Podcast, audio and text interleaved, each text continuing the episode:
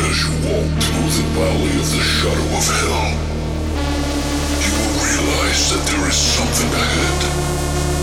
Something that lurks behind the dark veil. A veil that is beyond our own comprehension.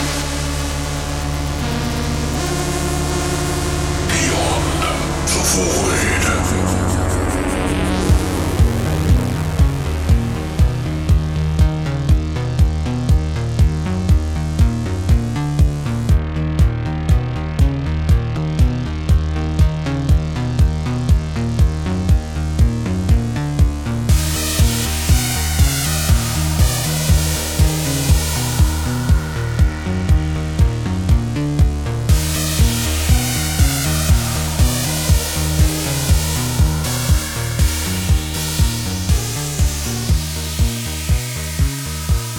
What's up, guys, and welcome back to Thursday's edition of Beyond the Void. Horror Podcast. That's right, we got it past Wednesday, like we always say, over the hump. uh, hope you guys have already had an amazing fucking week so far, but Thursday's here, and we're gonna do it out in style. We're gonna do the week hardcore. But we got some cool movies to talk about. We're going to be talking about Galaxy of Terror and, of course, Forbidden World. There we go. So we're going to go ahead and start that up. But anyway, guys, I hope you guys have had a really great week so far, and I hope you enjoyed Monday's little session with our fucking crazy ass fucking they're watching story. if you guys haven't seen part one of they're watching, you should check that out. It's uh, on Monday. It's up on our SoundCloud and any of the uh, third party fucking apps or whatever. We're still not on iTunes though because iTunes hates us for writing cuss words. Ooh, scary. Yeah. The internet doesn't have bad things. Why would you bring bad things like cuss words? like, shut the fuck up, iTunes. No wonder fucking Android and everything else is kicking your ass. Right.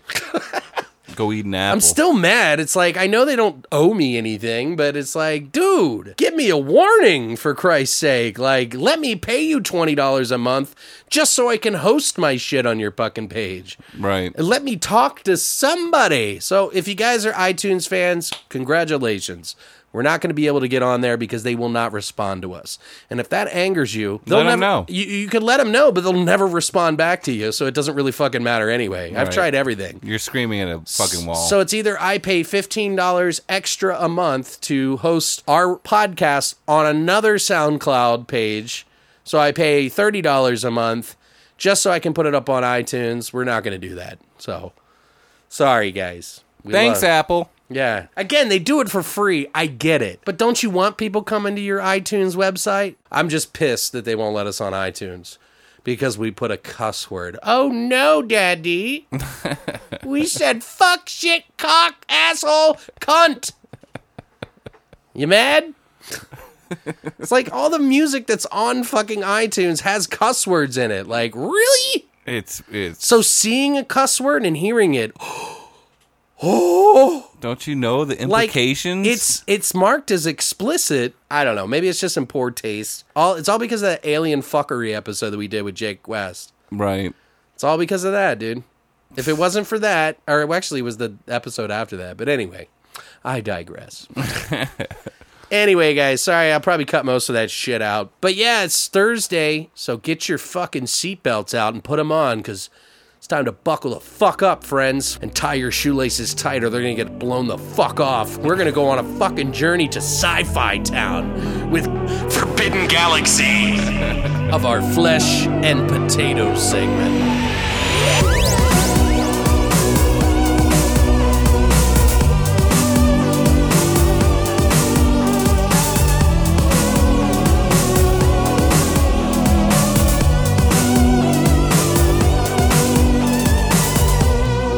Okay, guys, let's jump right into our flesh and potatoes segment of Forbidden Galaxy. Two movies that we picked that uh, kind of was Patrick's idea, I think, right? Yeah. Yeah. We've been wanting to do a little more sci fi. We wanted to do the Aliens anthology or whatever, but Well, yeah, I had that idea of just doing like the what was it, Wrigley Scott Spotlight, where we would do like Prometheus and Alien and, and Yeah. Blade Runner, if you guys didn't know, Blade Runner is loosely tied into that world. Supposedly, I saw that article. I don't know that it necessarily is true. They didn't say that it Don't was. ruin the dream for me, Alec. I don't know. I didn't read the whole fucking article. like so supposedly, loosely based in the same universe as Aliens. Very loose butthole. We're very un- unsure I- about that. They also said Terminator too. Really? Yeah, but I don't agree with. I don't know if I necessarily 100% agree with that. It could be, you know, maybe they'll make like a, you know, Blade Runner versus Terminator versus Alien, like m- maybe in a comic book, but I don't think it would ever. Right. It just doesn't seem right. But anyway, so we're going to jump into one of the first movies that came out in 1982 called Forbidden World. Now, both of these movies are Roger Corman classics. Oh yeah. Uh, he does. He has done quite a few sci-fi, but not many as many as like the horror and all these other exploitative well, a lot of his, films. I think a lot of his sci-fi movies before these were kind of like 50s and 60s. This right. is- Well, he did do some in the '90s and stuff too. oh yeah. Yeah.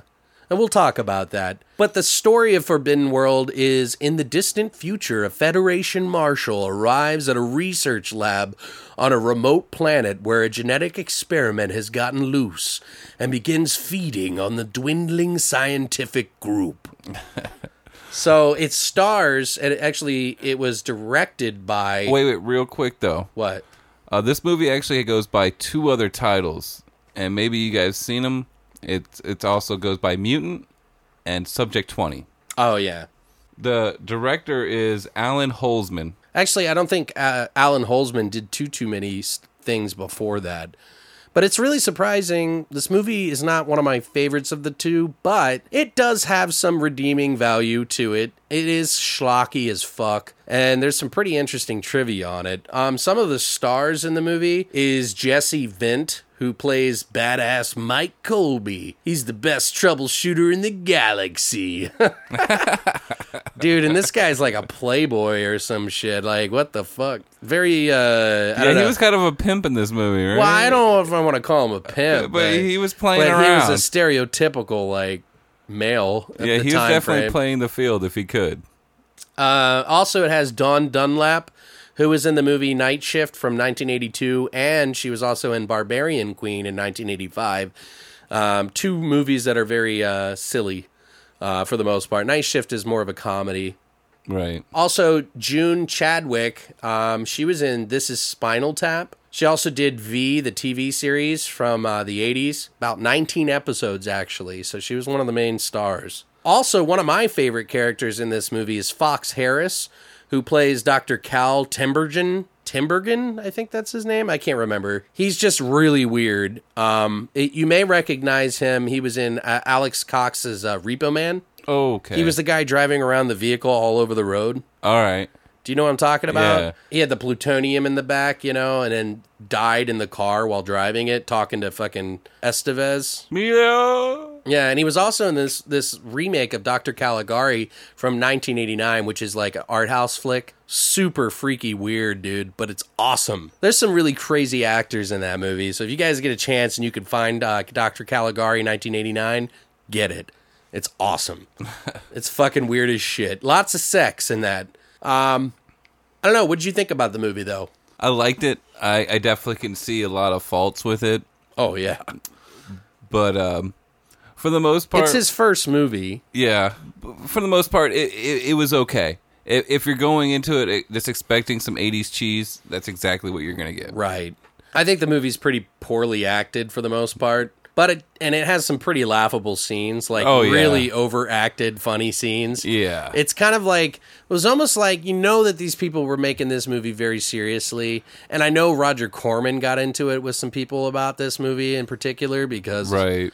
uh, and I'll get into that later, but you know that they were taking it very seriously, but it was just so thrown together. To me, what it felt like, it just felt like some maybe some of my favorite like horror directors slash science fiction directors got together and made a porno. it's what it felt like to me. I felt like they were trying to re- make a, uh, to remake a, a different version of Alien.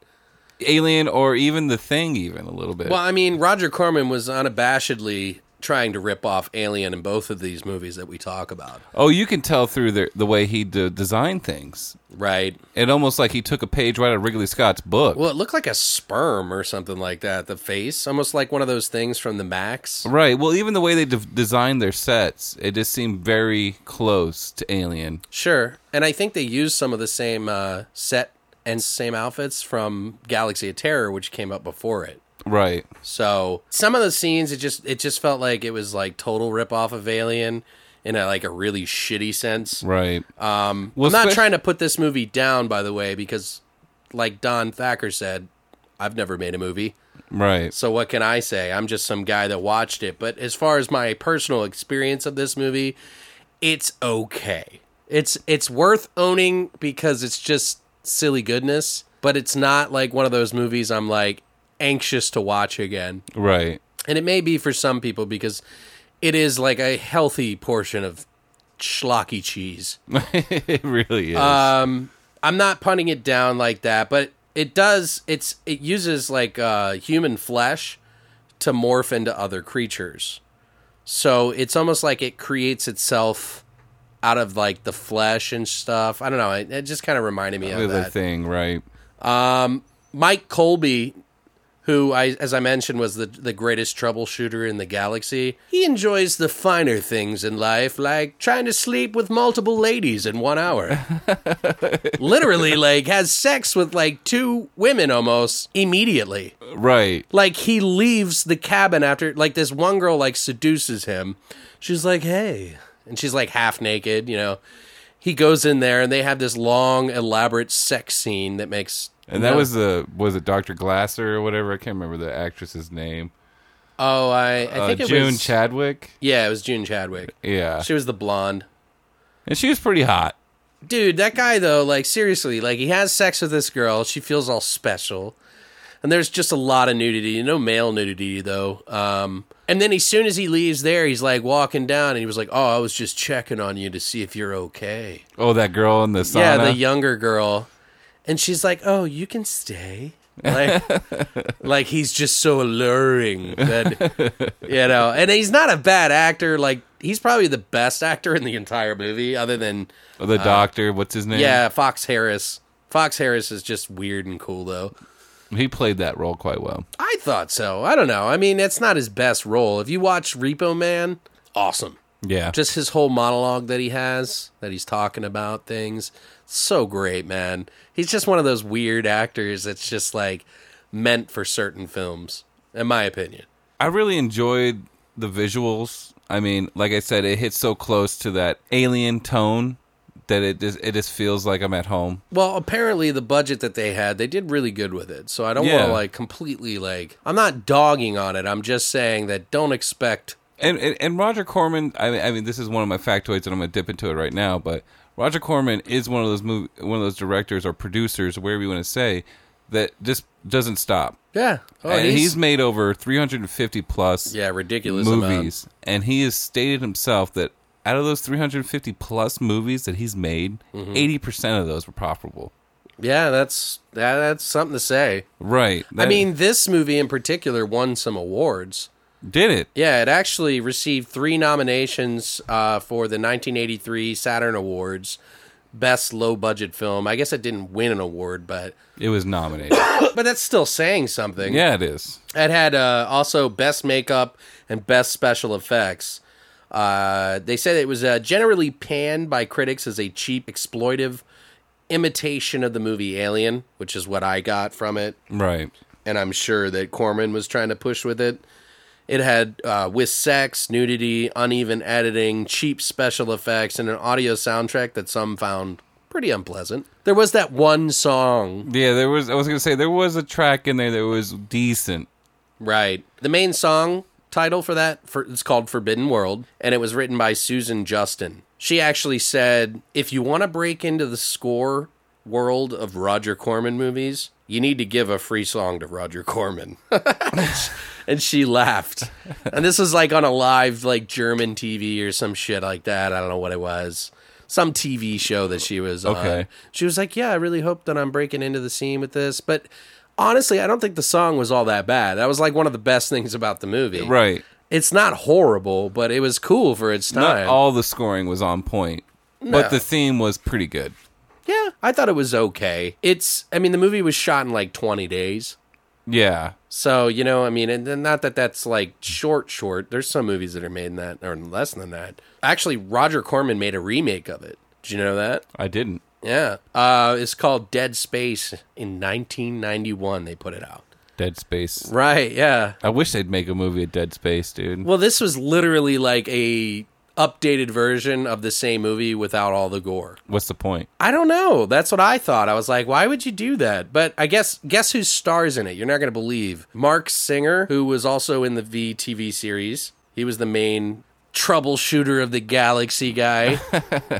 um, he does have sex in it, I think. Or no, in a dream sequence he has sex in it. okay. I ended up watching it because I was just so curious about it. And uh, one of the biggest actors in this movie that you're never going to believe is Brian Cranston. no way. He played the doctor, No. so I watched it. I want to check this out. I mean, it's way better acted, but it doesn't have the heart like the first one did. or the special effects apparently. it had it had cool special effects. It just didn't have any gore. You know, it's definitely a '90s movie. Yeah. But but they up the look of things a lot more. Like the creature looks cooler, uh, a lot of different things, and they kind of did a lot. They felt they followed a lot of the same beats as the original movie, but it just didn't have the heart. I lost interest, yeah. and even Brian Cranston couldn't save it. Well, then Like, that- "S- take us back to the Stone Age. I'm just kidding. Basically the same movie, though. I mean, oh, uh, the- oh, this one was actually the 90, 91 version was actually made in 17 days. wow. Yeah, beating the original by three days. So take that. it was kind of better acted, sort of. So I mean, Right. a lot of the creature noises in this movie. Do you know how they they made uh, some of the creature noises No. from some lady who shoved a microphone down her throat and just started making weird noises? I thought that was kind of interesting. I mean, even whatever it takes, I guess. Right? You got to make new noises that aren't like lions and everything else that they typically use, right? You just got to get it done, dude. You just Well, got to the- put the- your head down. And Well, and you fucking- want to try to be original with the voice, the, the sounds of the creature. So I don't know. Just eh, I don't know. Right. Apparently, uh, according to the director Alan Holzman, Mm-hmm. just about everything in the movie was recycled from a previous production. A Galaxy of Terror. Right. Yeah, because Galaxy of Terror came out before it. They used a lot of the same outfits, even. Oh yeah, like the little the suits, the Yeah, and it- space suits, environmental suits. Whatever you Fun call little them. tidbit about the Dead Space remake of Forbidden World from 1991. They used the same beds that were in that Bruce Campbell movie, Mind Warp. Did you ever Oh, see that? No. Oh, that's great. They had these little beds that you could dream in, and they would stick this little thing in your neck. And this girl breaks out of that because she's tired of living a fake world and she goes out into the apocalypse, but you don't know if it's a real Apocalypse or not? or if she's just dreaming Right. it. You know what I mean? Uh, I think Angus Scrim is in that movie too. yeah, he is in that movie. that's worth checking out. Now that man. I think about it. I'll have to check that out. So apparently, all the slaughtered animals in the laboratory were actually dead animals. What? Yeah, they were uh, brought in from a local pound. Ooh. Yeah. Do you know that? Uh, remember, I mentioned that Roger Corman took it pretty personally about people who were making fun of this movie. I think I know where you're going with this, but yeah, I want Yeah. to hear it again. during the screening, uh, many screenings actually, but one of the screenings, Roger Corman actually smacked an audience member on the head for laughing at the film. Wow. Yeah, and when Roger was actually leaving the theater, the guy poured soda all over his head That'd from- be great if it was from the balcony. right. That'd be great if it was like an icy. It'd be like totally Bill and Ted's moment. right. Nerd. No, it would be weird science. Weird science. You were right. Yeah, I'm like, what Yeah. are you talking about? Just because it's in a mall, probably you thought about that. No, you're. Yeah, I can't. I can't believe I mixed those up. Yeah, it's My weird bad. science. But because of people laughing at that movie in certain parts, he actually removed six minutes of the film because he couldn't handle it. People laughed. He didn't think it was funny. Yeah, I remember reading that. I heard that you can see those original minutes or the six minutes or whatever on the special edition that came out in 2010 on the mutant disc, I believe. I don't remember there being extra scenes in the DVD unless they just included it in the actual film. Right. I know that that there's a Blu ray out, so maybe it, they did put it up there, and that's just not the information you got's not updated. But anyway, do you have any favorite scenes from this movie? Yes, I do. I think one of my favorite scenes is probably one of, uh, the first things that really catch my eye. There's a not because there's someone naked in the scene, but that that happens too. Well, There's one part of the movie where this the, one of the characters Tracy goes into a room to undress and lay down for the night. Okay. The camera kind of like pulls back as she lays on the bed, and you just see this like pink slime ooze from like the ceiling vent, and it just continuously shoots her through the slime. It's just visually pleasing to me. It just looks really cool. I know it's nothing gory or anything like that. It's kind of artsy. I like it. I don't really even remember that. Go back and watch it. Well, yeah, I I remember something about the vents, but I don't remember it being s- pink oozy slime shooting into her. It wasn't no no no no no no no no no. It, the camera pulls back to the edge of the room, and you just see this drip from the ceiling, and it drips in Oh, front of the camera. while and the camera, she's undressing. right? And yeah, the I camera remember keeps that. shooting through. Yeah, yeah. I mean, it, yeah. I mean, It's just a cool shot. I, like it. I thought the beginning scene where the creature is in the cocoon and it sort of latches onto that dude's face. That was my second scene. dude. He The way he acts. well, dude. yeah, like the way he fucking proceeds to wreak havoc on the whole place, like for fucking three minutes. like it's You ever s- really terrorizing. Yeah, him. did you see that? You ever seen that that fucking guy who gets shot? It's like the worst acting thing that they talk about, where he's like, "Oh, Right. oh," and he's like, "It's that bad. Like, it's really bad." He's just busting through glass. He's like slamming into things. So I didn't necessarily look at it as bad acting. I just looked at it like, oh wow, that thing must really fucking hurt on your face. Well, yeah, dude. because it sucks on his head till it like punctures a hole into his face and sucks out his brain. Right. Or it doesn't suck out his brain. It just like goes into his body. right, It, or it gestate. Oh, that's right. It's that proto bee. that that com- fucks up his rest of his Yeah, body. It, just- like- it was melted his face essentially. Right. And then it just makes him live so that it can stay fresh so it can Right. come back to eat it later. because it needs the bodies for fucking to rejuvenate itself. Which that guy totally deserved to get his face eaten right. because it was like poking a fucking bear. It's like, all right, there's the alien life form. Yeah, and why it- would you leave the thing open? Like Yeah. before I answered the thing, I would have shut the goddamn thing. right? But you know, that wouldn't make for an interesting face sucking now, would it? No, What about you? Anything else or do you- no, that was my second scene that you've already named off. So that Well, my other one, and this one's a spoiler, guys. You don't want to hear this if you, uh, but we're probably going to talk about it for like a minute or so. But uh, they defeat the creature, but by putting cancer from Dr. Cal's tumor, the Fox Harris guy, they feed it, which was Roger Corman's idea, by the way. right, He wanted to put that in there, which isn't a bad idea. I thought it was kind of interesting because if it's using our flesh to make itself stronger, if you use like fucked up flesh, it would pick that trait up too, right? Just like Alien, once it kills somebody, ingestates in somebody, it picks up some of their DNA. right. So it constantly is changing. That's exactly what they were trying to do with this. and kind of like species, like the alien didn't go after people who were infected with such diseases because he could smell it. Like it was an Oh, you instinct, can smell disease on it. right? Well, one of the crazy things about the death scene for that creature, though, is that they actually use highly toxic chemicals, That could melt flesh. right? That it basically would burn skin on contact.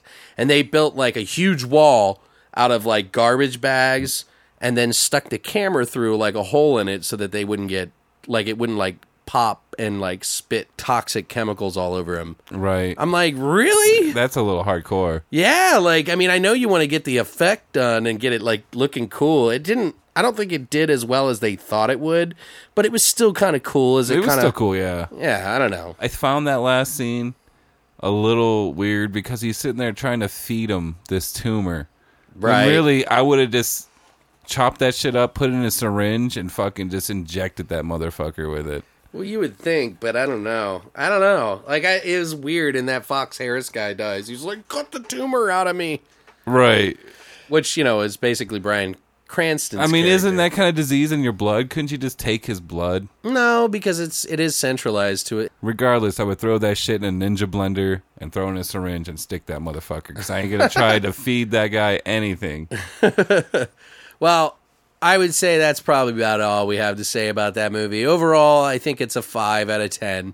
I think it's worth owning if you're a fan of like s- cheesy sci-fi things. I've seen much worse sci-fi films in the 90s. As far as cheesy sci-fi goes, Mm-hmm. it's probably towards the top of the list as far as how good it is. I don't know about that. I- I'm saying cheesy sci-fi. Well, yeah, but Like, that's if a you're- very broad term. Like if you're going out, There's a lot of really good cheesy sci-fi out there that does not I would put it in the in the top five list. really. No, you haven't seen enough. Then I'm telling you, there's so much more out there, dude. Okay. But our second movie uh, that we want to talk about is going to be Galaxy of Terror, which the story on this one came out in 80, 81. 81. Yeah. Well, it was made in the 80s or Came out in 1980. 81, yeah, yeah. But it came out in 81. It was right before um, Forbidden World. It was directed by Bruce D. Clark.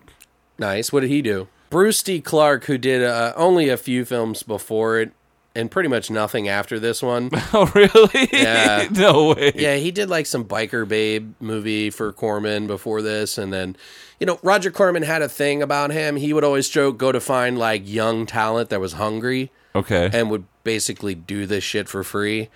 You know, just because he would, it was like a trade off. You know what I mean? He would give them exposure and make money. you know what I mean? So he was always on a budget. right. But I didn't think he was a bad director for this movie. I thought it was actually pretty good. I thought it was a well directed movie for its time. So it's really surprising to me that he didn't continue on after that. With a fairly deep kind of storyline to it. Right. And the story, by the way, it's a sci fi suspense thriller in which a rescue spaceship crew meets up with horrors projected by their own imaginations. Sort of an alien ripoff as well, with a huge twist, basically.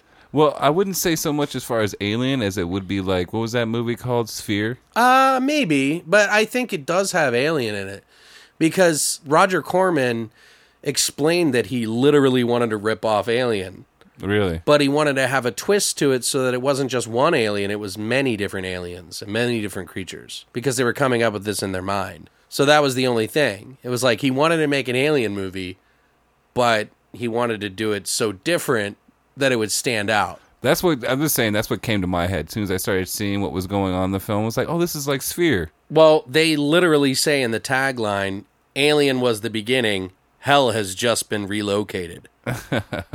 so that's the tagline. Oh shit. Also, this movie was written by Mark Siegler, who he's mainly just a, just an actor, like a small actor. He was in The Hidden one and two. If you haven't seen that movie, it's pretty cool. And he also played a teacher in Pump Up the Volume. You know, with Christian Slater Yeah.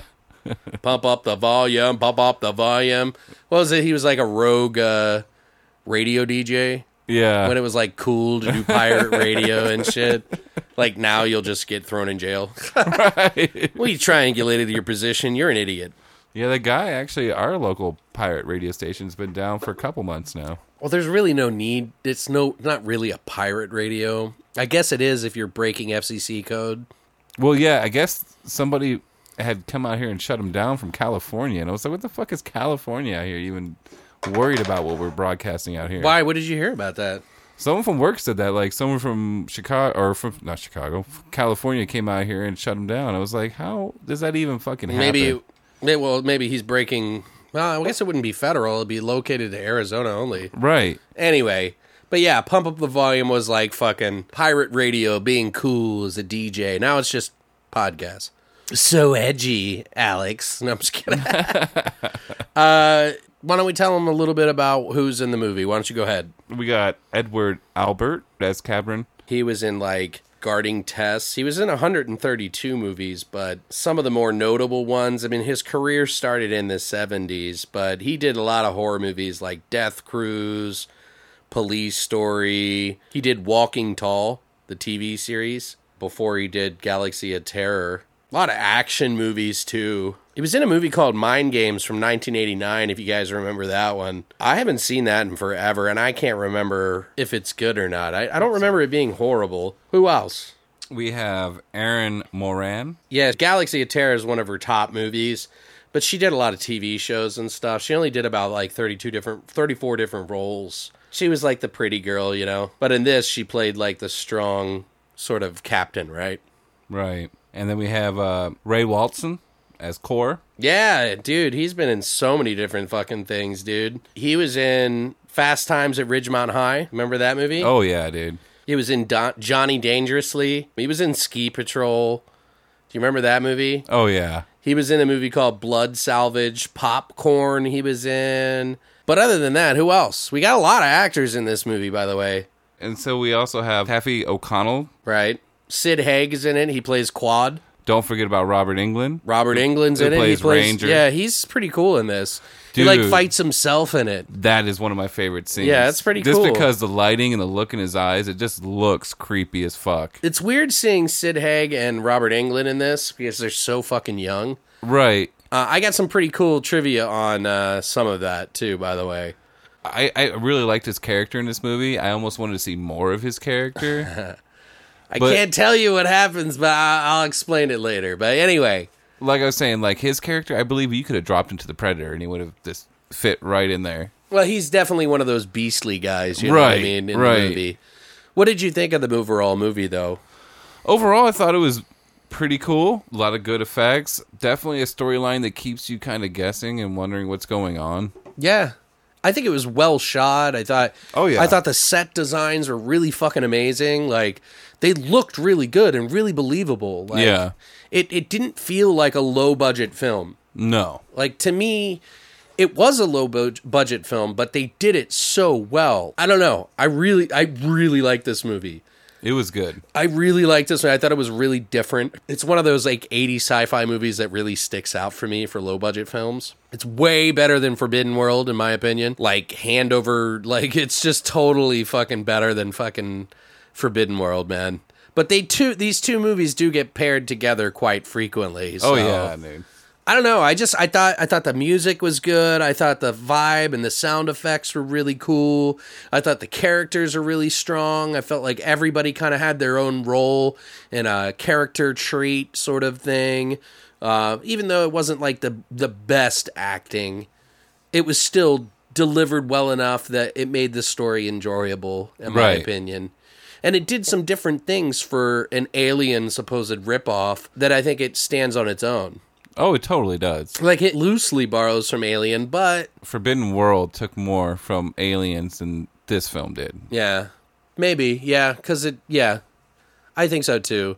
I think Roger Corman was just trying to make another Alien movie because Alien was just a, such a fucking huge success. Right.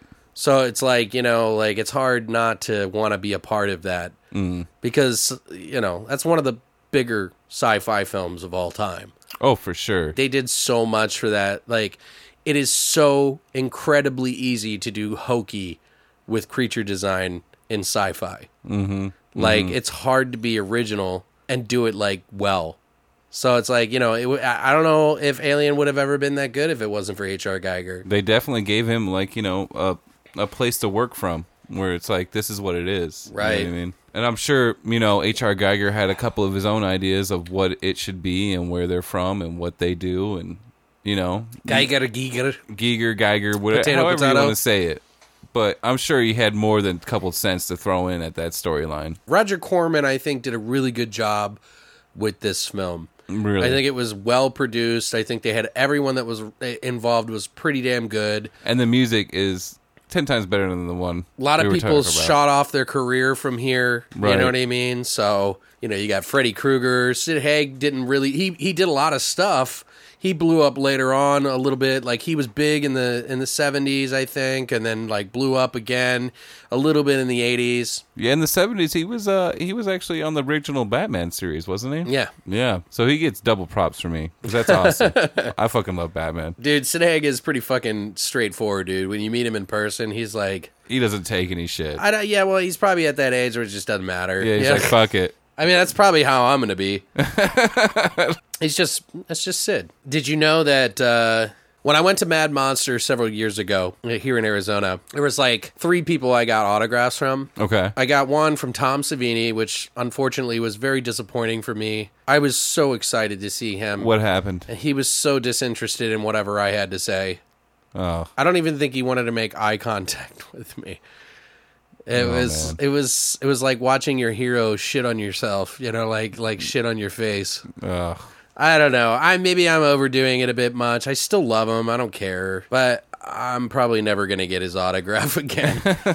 like I really just don't want to go through that awkwardness ever again. Okay. Uh, Bill Mosley was the other one, probably one of the easiest guys to talk to in the entire industry. He seems like a really nice guy. Super fucking cool. Actually, I did get four because I got Ogre's signature You who bastard. me and Ogre talked from Skinny Puppy talked for like 45 minutes about uh, being stage performers. I am so jelly. Yeah, I just- He's probably one of the easiest guys to talk to. But Sid was awesome, dude. I sat down next to Sid and because he he was just sitting down, he was just chilling, and there was people coming over to him, but not a lot. And uh, I was just like, "Hey, man, it's really good to meet you." And he was like, "Hey, how you doing?" You know, like I was like, "I know this is probably not your most popular movie to get signed." He said, "You know that fucking movie, Galaxy of Terror?" He's like, "You know, I fucking told Roger Corman or the director, I didn't want to fucking talk in it. I was like, I, don't, I didn't want to fucking say a goddamn fucking word. And I was like, really? And he was like, yeah. He was like, I mean, I did say something in it, but it's just like, you know, I told him I was like, I wasn't going to be in the movie if I had to say anything. so I didn't fucking say anything except those fucking stupid ass words that I said in it. it. Which he had the one line, which was, I live and die by the crystals which is quite literally what happens happened, to him yeah. in the movie. but yeah, Sid, it's so funny to me, like what happened to Sid uh, while I was there, because like there was this guy on stage that was trying to be like Odorous Arungus from fucking Guar no. on stage and have that sort of charisma. He was doing like a contest contest. And me and him were like having a good conversation. He was like, This motherfucker. He was like, This fucking clown. This fucking goddamn clown. He's like, Get off the fucking stage, you fucking idiot. and I was like, Damn, dude. I was like, He is kind of annoying. And he was like, He's fucking goddamn. Get the fuck off the stage. I was like, God damn, man. I mean, I didn't take it any badly, and I, I don't think anybody else should because it was pretty fucking annoying. I think he was just like, thought he was just acting way too much. Man, you get to meet a lot of cool guys that day. Yeah, it was, Mind Monster was pretty fun, man. One of the things I thought was really cool about this movie is that uh, the writer and director were fresh out of fucking film school, dude. Oh, that's awesome. Yeah, like he was like, I need to make a picture and I need to make it cheap. Like I said, Roger Corman hires people for free, pretty much. Which, you know what? I don't necessarily disagree with. No. Uh, if you're making a, a film and it's mutually beneficial for each other in some regard, he's a big enough. He was a big enough name to get people on, to get their career started, Right. And that's something you can't buy. Right. And talking about getting your career started, you know who was a unit director on this film? Who? James Cameron. Right? Okay. And um, it said that uh, James Cameron actually thought of the idea to get the maggots. The, spoiler alert: Sid Haig's character gets his arm cut off at one point in the film. Huh. and they there was Sick. maggots on it. So James Cameron thought it'd be cool if we can get it, if they can get him to move. So he ran an electric current through the fake arm to get the Yeah, it looked like they were maggots- just cut a hole in the ground and did that. right to just make the maggots dance. And apparently, they caught the eyes of some people and pretty much got the start of his career from that movie. I didn't know that. I don't know. I didn't know if that's true or not. But if you say so, I didn't. Re- I didn't find that in my research. Okay, So I'll blame you if it's wrong. it might be wrong. Sorry, guys, you blame me. Okay, this might be wrong as well, but from what I've read, another person who got their start from this film was a was a set dresser by the name of Oh, Bill Paxton. You so you don't say? I I do say Bill Paxton, He was a set decorator. set dresser, set decorator, Yeah. same thing. Yeah.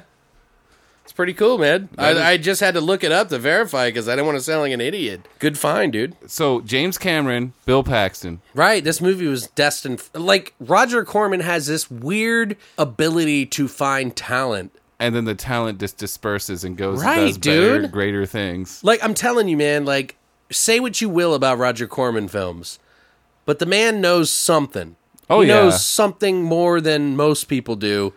And he knows greatness. Whether he perf- makes them perform greatness, he knows greatness before it happens. Right. Well- Even with his new movie that he did, the new Death Race 20, whatever, Right.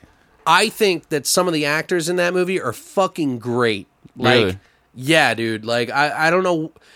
I know a lot of people like shunned that movie and thought it was garbage, but dude, there is some talent in that movie, dude. And fucking Malcolm McDowell's in it too. So anyway, but yeah, I, I thought that I thought that's pretty cool that there's all these people attached to it. Actually, you know, Mark Siegler, the writer, he named the movie Planet of Horrors based on 50s movies because they were going for a 50s style, I guess. But Corman changed it to Galaxy of Terror instead, which I think is a better name. Yeah. It actually had another title though. It was called Quest, named after the spaceship that they were on. Huh. But it was going to be called Quest. The guy that did the art design, he uh, the um, the guy that like did all the pictures to kind of like figure out what the sets were going to be like, he called it Quest, and he thought it was going to stick, and it didn't. Yeah. I mean, it, it was it's not a bad idea. it's not a bad name, but it doesn't fit the subject matter. Oh, so apparently the infamous giant worm that cast and crew had nicknamed it Maggie. Maggie Yeah, I heard about that, the maggot. yeah. I just like little things like that. I, I think it's funny. Which that it- basically rips off that chick's clothes. Spo- oh, sorry, spoiler alert. rips off her clothes and has sex with her. I think she moans like she's liking it. it's It- weird because it's yeah. all slimy and you see all the like arms like rip her clothes off, right. and it's really weird. I don't know. You don't. It doesn't even like make it seem like she dies. It's like they tried to do that Evil Dead tree scene, but with a giant worm. It looks like it's fucking her, dude. Mm. It Like, does, and, it and really she does. sounds like she's getting fucked. Yeah, I mean, as uh, not as as not very careful with our words as we are. Yeah, she got fucked by a worm, dude. uh, Oh, so, uh, worm rape aside, do Worm rape aside. you have any other tidbits there, No, I don't actually. Patricio? Uh, let me see here. Boop, boop, boop, boop, boop, boop, boop, boop, boop. All right, here's a little little something. Okay, So the walls of the spaceship of the Quest were made out of McDonald's takeout cartons, right, yeah, the little which was styrofoam. like I things. was saying before, it's like a page out of uh, Ridley Scott's little book there Hey, man. because an alien. There is a room they go to to communicate with Earth. Okay, and they communicate through the computer mother. Okay. You remember that? It was like that whole room was made out of egg cartons. Right. No, no, no. I mean, it makes sense. I mean, first of all, when you paint on styrofoam, which is what a McDonald's takeout carton is for their sandwiches and stuff back in the right, day, right. before they became more eco-friendly uh, or tree-friendly, uh, not tree-friendly. Fuck those trees. anyway, if you spray paint styrofoam, it fucking bubbles up and fucking ruins. So they had to actually hand paint Paint everything. Yeah. each and every one of these things gray. So you can imagine, you know, I mean, not that that's like, oh God, they painted all of them, but no, like, I just eh, think about that for a second, dude. Some asshole had to fucking paint all those, and it's probably Bill Paxton. it probably was. it fucking probably was. You know what I mean? Like, Bill Paxton's like, I'm tired of eating fucking Big Macs, bro. If I have, if I see another big fish, I I'll- swear to God. I'm gonna fucking murder you, Corman. Did you have any favorite scenes in this movie? I did. Uh, Okay, go ahead. You do yours first. Oh well, my favorite scene has to be uh there's a scene where Sid Hag Uh, Haig. Haig Haig Hag It's H Sorry. A I G, right? So it's Haig. So Haig, Sid Haig. Th- th- this is when you know the effect is taking over to all the characters, but he he breaks his friggin' diamond shurikens that are his His crystals, hi- man. his, you know signature weapons. Have some fucking respect, Patrick. Hey, they're shurikens, Harukan! but they break, and uh, he's crying over him. Whatever he's doing, he's he's holding the pieces of his broken shuriken. Well, he tries to stop a door from closing. he does that successfully. Because these diamonds, or not diamonds, these crystals are supposed to be like unbreakable. right. These like there's a backstory to this thing, I think. But he throws him to stop a door from closing and it breaks him. yeah. Well, it stops it for a little bit, Yeah. and then eventually crushes him. And he just like stares at him like, no. Yeah, he's kind of like disheartened by the whole situation. But uh, there's a scene where he goes back out. I forget. They go back into the door after the door shuts or something happens. But he ends up coming back out and he, he looks on the ground and he sees that his shurikens are no longer shattered, but they're actually. Yeah, they like form back together. Right. And he picks one of them up and the edge breaks off and just starts to barrel into his skin. And it just. Just the way it looks, I just love that it's like digging up his skin. Dude, that was a really cool scene. That's one of my favorites, actually. Right, it looked really fucking good. Yeah, I thought that was fucking amazing. and as he like he, he's like trying to get it out, he can't get it out. He just chops his whole fucking arm, right, it's so cool too, man. and then he's writhing in pain, holding his arm. That was literally right after he says, "I live and die by the crystals." right, and yeah, you do, buddy. Yeah, you really do die. You really do. and he's writhing in agony. He's holding his arm, and he looks over, and his other arm that he just cut off is holding one of those crystal shurikens, and just chucks it at his head. That's awesome. And It was yeah, a really good scene. that is a re- that's one of my favorites. Right. That's probably my f- favorite scene in the whole movie. Yeah. There's quite a few actually. Like there's some pretty cool stuff. Like we talked about the whole Robert England thing. Uh, that's probably my other favorite. okay, scene, well yeah. then I'll talk about another one then. Uh, one of my favorite scenes is there's a girl, um, one of the girls who I think the main guy is like in his love interest, Okay. the yeah. Burt Reynolds character Right. guy, Right. uh, who's like the hero of the movie. you know what I'm talking about? Yeah. But there's like a girl that goes. She like like she gets lost in this maze of like because like technically, guys, what they're doing in this movie is they land, they crash land on a planet.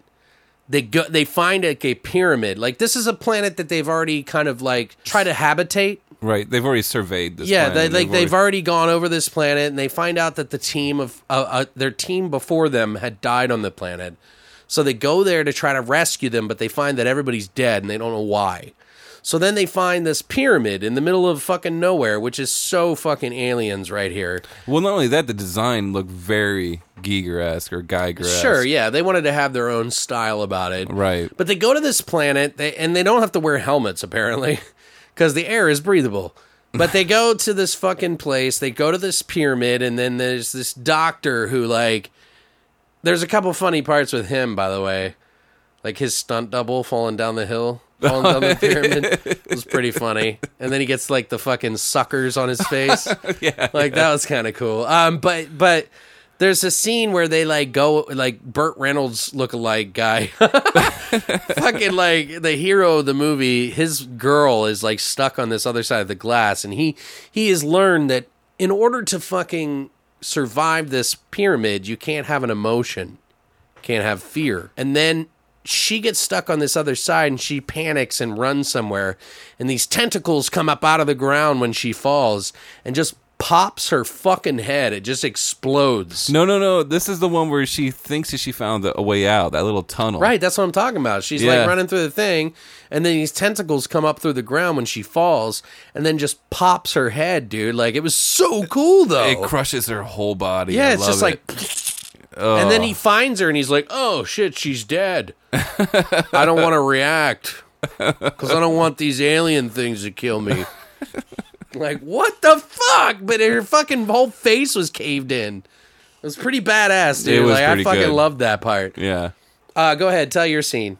Uh, my, uh, we've already kind of me and Alex Yeah, already yeah, kind of but talked go about ahead. it, but uh, there is a scene where um, Robert England is uh, faced with himself, and it, just everything about this scene I like. I like their facial expressions. There's not gore or anything happening right now.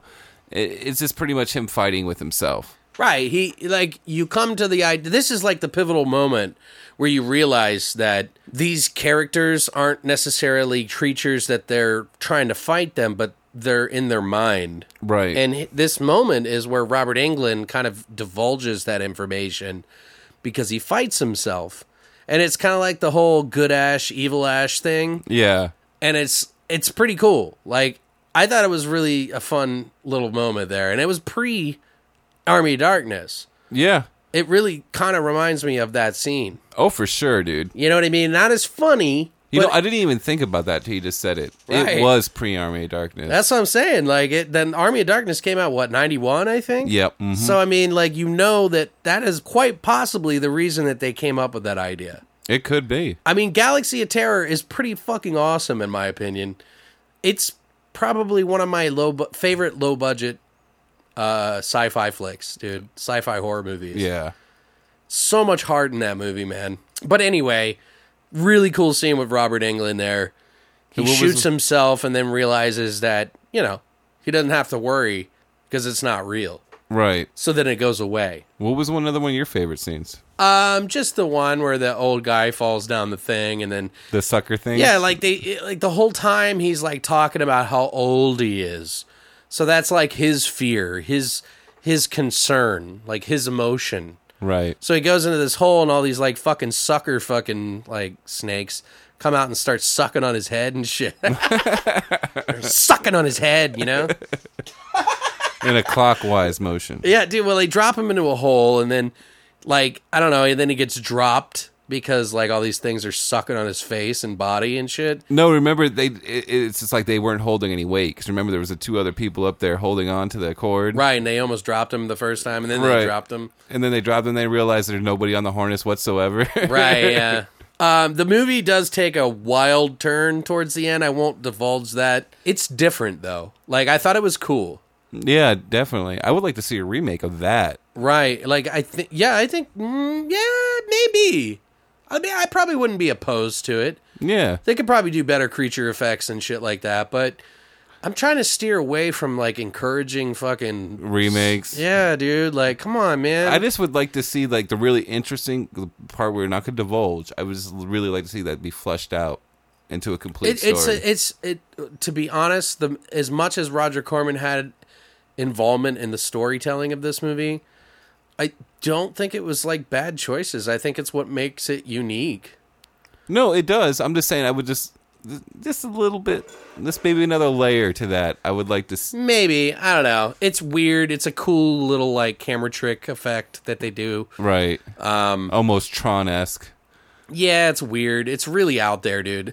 It is not. If you if you s- that moment right there is so not aliens. it is way yeah, far like from E. it aliens. is so different. But some of the set design is really cool. Some of the camera effects and and uh, camera tricks that they did and definitely to actors. do depth of percep like like the perception and depth of uh, field and everything like that Right. was just really cool. I thought they did a really good job on this movie. It is definitely the crown jewel of our fucking segment. A hundred percent. I like Forbidden World, but it is peanuts compared to Galaxy, of Terror, dude. Yeah. It that movie has so much more heart and like right things going for it. Like I don't know. Like I, I I'm not gonna say it's like my favorite movie of all I time. can't believe we're, we weren't even to talk about in Forbidden World where there was a shower scene with two women Oh, yeah. for no good goddamn reason. It's like our interview that we had with what's his name. Right. Hey man, I, you know it's funny. Every time we watch a me and Christina watch a movie together, and there's like some like legit nudity, like where it's like kind of uncomfortable nudity. You know what I mean? Yeah. I'll be like, "Damn, this movie got good," and she just looks over at me like, "You piece of shit." but it's just you know, it's all in good fun. It's all good and fun and boners. I'm just kidding. just kidding. What's fun without a little boner? Yeah, just drag me up by drag me by my boner into the bedroom. Just kidding. you guys picturing my boner? Good. Good. Hey Patrick, stop grabbing my boner, please. Anyway, guys, if you haven't seen these movies, it's definitely worth a watch, I think, for both of them. At least Galaxy of Terror. If you like to be adventurous, go ahead and check out Forbidden World 2. I do I do like the movie. I watched the fucking remake of it for Christ's sake, so you got to Right. give me that, which was not great. I think out of the two, Galaxy of Terror is the most creative. Uh, is it the best sci-fi movie? No, No. and that probably goes to like aliens and shit like Oh, that. yeah. But but hey man, you know whatever. It it just goes to show you that good movies inspire pretty decent fucking movies. Mm-hmm. You know? And I think Corman did it took it another different direction that it doesn't really feel even though that it's it's labeled as an alien ripoff, it still feels like a different movie. and that's one thing I really admire about Roger Corman that he's not afraid to try something. Oh well, a lot of those low budget film guys, they had to do stuff like that. Right. He was wise with his money. Right. The other people that did like Masters of the Universe, those two brothers from Israel or whatever, they just went wild with their money. But there, it's you know, I think there's a I think there's a Roger Corman documentary. I need to look that up. But it'd be interesting to see. Uh, he's getting pretty old. He's in his nineties now. Right. And he's also he's planning on we just talked about it what a couple podcasts ago that he's Yeah. come back out with a sequel for Death Race. Two movies for Yeah. Death Race. Like what the fuck, at dude? 91 years old. That fucker Yeah. rocks. right, dude. But yeah, guys, that's it for our Forbidden Galaxy episode, which I've had the most insane amount of time trying to say it, and I came up with the goddamn thing. Uh, but yeah, guys, if you uh, enjoyed what we did here, if you think that uh, maybe we should have talked about some more things, let us know in the comments. You know, we we like that shit, right? Yeah. And I know I do stupid voices all the time, but I don't know. They just come out of the ether, you know? Thank you so much for coming back this Thursday. We'll be bringing you a fresh, hot, sexy new episode on Monday. It's my birthday. It's my And birthday. yeah, that next week we're going to be celebrating Patrick's birthday all week long. And every time he mentions his birthday, I'm going to make fun of him like he made fun of me for weeks after. It's my birthday. So be sure to tune in. We got one of our buddies coming on that's going to have a good time with us. yeah, my friend uh, Dakota is going to be joining us for next week's episode. You guys will rather enjoy him. I'm It'll be sure. like the first time he's ever actually listened to an episode. well, his wife listens. no, to us I all the know. time. Jesse listens all the time, man. Yeah. She's like all about it, dude. Hi, Jesse. Hi, Jesse. Anyway, guys, we'll see you next week on Monday. Later.